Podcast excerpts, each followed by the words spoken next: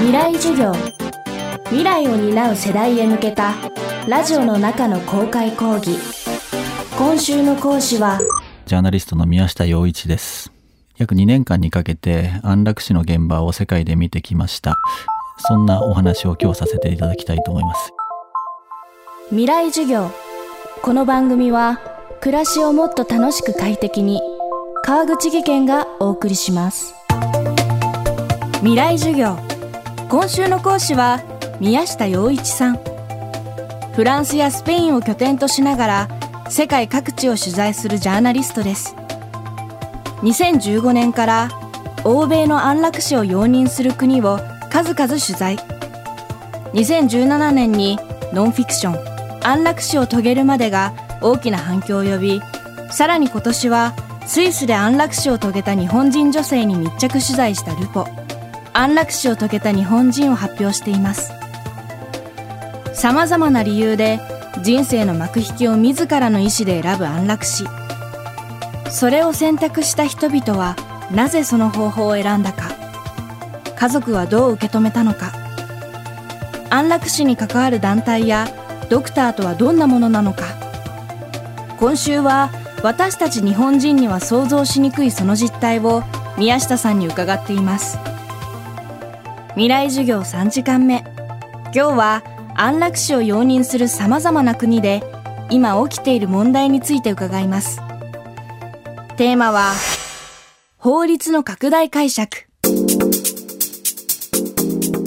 あの安楽死が認められるようになってからまだ歴史はそんなに長くないんですがその中で法の拡大解釈というものが年々進んでいます。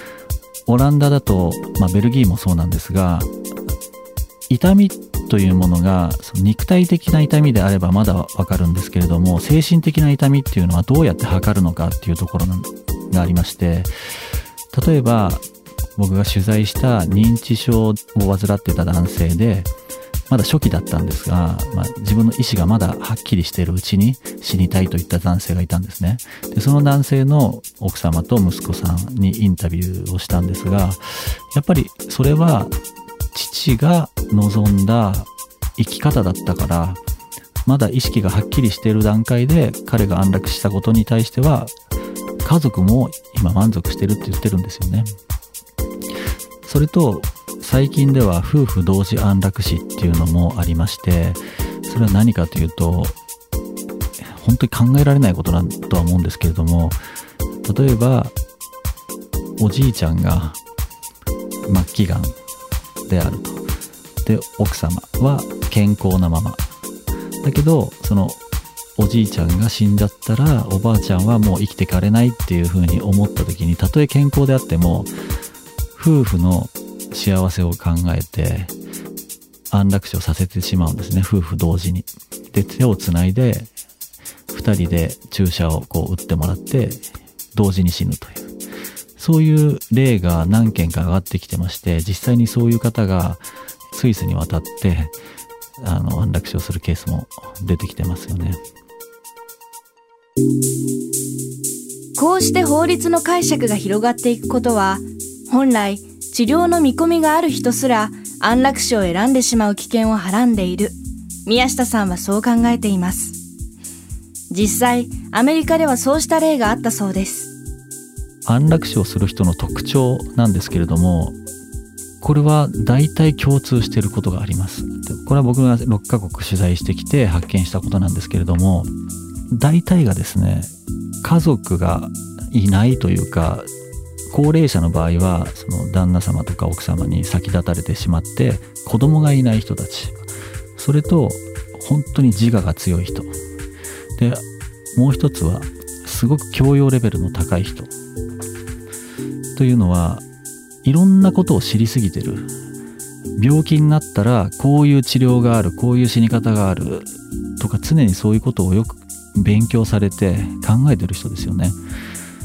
でアメリカに取材に行った時に放射線のお医者さんだったんですけれどもこの方はもともと患者さんがもう18年前にがんを患った患者さんを見てでその方は安楽死をすることを決めたんですね。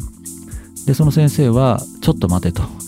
ちゃんと放射線治療したらその病気は治るはずだと言ったんですね。そしたら本当に治ってしまってで今18年経ってももうピンピンとしてて何の病気もなくってその時にあの治療をした放射線のお医者さんっていうのが言ってた言葉があって安楽死には4つの W がある。1つの W がホワイトの白人がやることだと。でもう1つが wealthy 裕福である。お金を持ってる。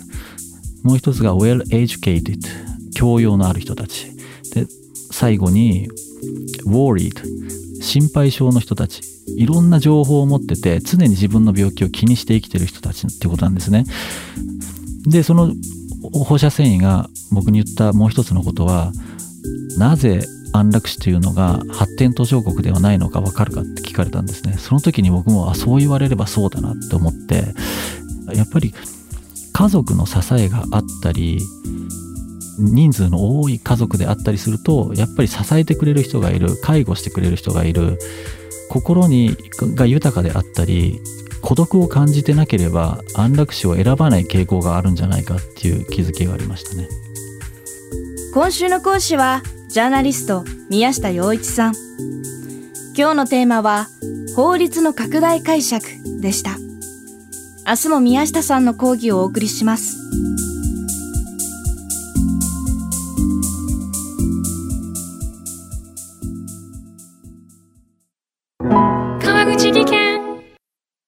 階段での転落。大きな怪我につながるので怖いですよね。足元の見分けにくい階段でもコントラストでくっきり。白いスベラーズが登場しました。皆様の暮らしをもっと楽しく快適に。川口技研のスベラーズです。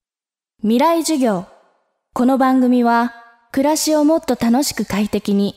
川口義賢がお送りしました。